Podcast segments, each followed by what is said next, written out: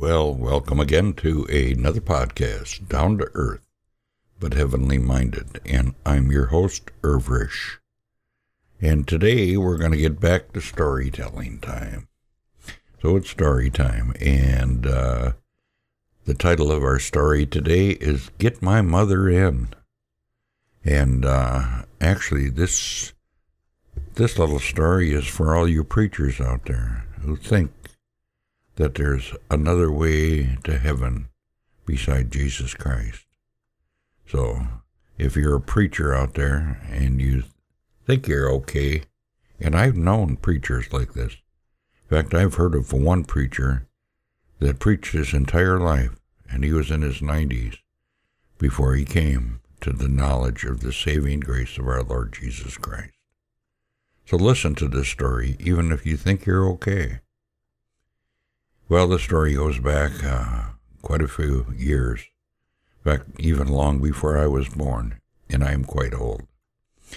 Well, there was a well-known preacher who was getting ready for bed one night when he heard a knock on the front door. Upon answering it, he found a little girl drenched in the rain as she stood in her thin, haggardly face uh, she said, Are you the preacher? Well, that's the way our story begins. And uh, he replies, He is. He says, I am. Well, won't you come down and get my mother in? she asked. The preacher answered, My dear, it is hardly proper for me to come and get your mother in if she is drunk. You should get a policeman. He totally misunderstood her. Oh, sir, she quickly replied, you don't understand. My mother isn't drunk. She's at home dying. And she's afraid to die. She wants to go to heaven, but she doesn't know how. I told her I would find a preacher to get her in. Come quickly, sir. She's dying. Well, the preacher could not resist the appeal of the little girl, so he promised her, he said he would come as soon as he was dressed. The little girl led him to the slum district of an old house, uh, up a rickety stairway, along a dark hall, and finally into a dismal room. There was the dying woman, laying in the corner. I've got the preacher for you, mother. He wasn't ready to come at first, but he's here. You tell him what you want and do what he tells you, and he'll get you in. Well, too weary to sit up, the poor woman raised her feeble voice and asked, Can you do anything for a sinner like me? My life has been lived in sin, and now that I'm dying, I feel that I'm going to hell, but I don't want to go there. I want to go to heaven. What can I do now? Looking at her sin weary face, the preacher thought, What can I tell her? I've been preaching salvation by reformation. By uh, this poor soul has gone too far to be reformed. I have been preaching salvation by character, but she hasn't any. I don't know what to do. I'll tell her what my mother used to tell me when I was a boy. She's dying and it can't hurt, even if it doesn't do her any good. Well, bending down beside her, the preacher began, My dear woman, God is very gracious and kind in his book, the Bible. He says, God so loved the world that he gave his only begotten Son, that whoever believes in him should not perish, but have everlasting life. And that's John 3.16. Oh, explained the dying woman, does it say that in the Bible? My, I ought to get that ought to get me in. But sir, my sins, my sins. He was amazed at the way the verse came back to him.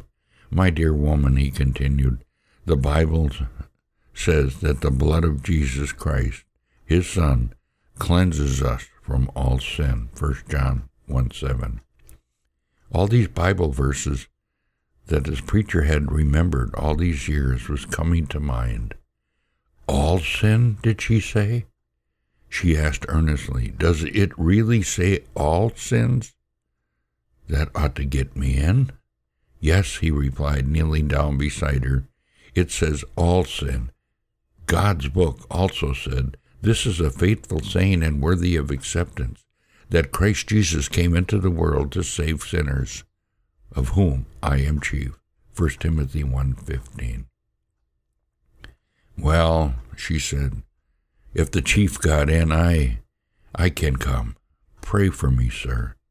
The preacher bent down and prayed with the poor woman, just as she was uh, coming to Jesus, who never turned anyone away, and she got in. And in the process, added the preacher, while she was getting in, I myself got in. We two sinners, the preacher and this poor woman, entered salvation's door together that night. The Lord Jesus said, I am the door. By me, if any man enter, he shall be saved. John 10 9. Again, himself that uh, again him that cometh to me I will in no wise cast out. J- John six thirty seven. The Lord Jesus is the door. It does not say a door, for there is no other door. For the the church is not the door. The Ten Commandments are not the door. Reformation and good works are not the door. The Blessed Mary, uh, Mother of Jesus, is not the door. Jesus is the only door, and to enter heaven a sinner must come through him to have his sins forgiven and washed away. The preacher's good life didn't get him in, nor did the poor woman's bad life keep her out. Both were sinners, for all have sinned. Romans 3:23. And as such, they entered through the same door to life and peace by faith in the Lord Jesus Christ. Come now, and let us reason together, saith the Lord. Though your sins be as scarlet, they shall be as white as snow. Though they are red like crimson, they shall be as wool. Isaiah 118. And really, my sins were as scarlet, but God made me white as snow, because he took my sins upon his body on the tree and died for my salvation, and he died for yours. He died for this old dying lady, and he died for this preacher. He died for everyone, and he is the only door to enter by. Well, with that said, I'm going to end my podcast right here.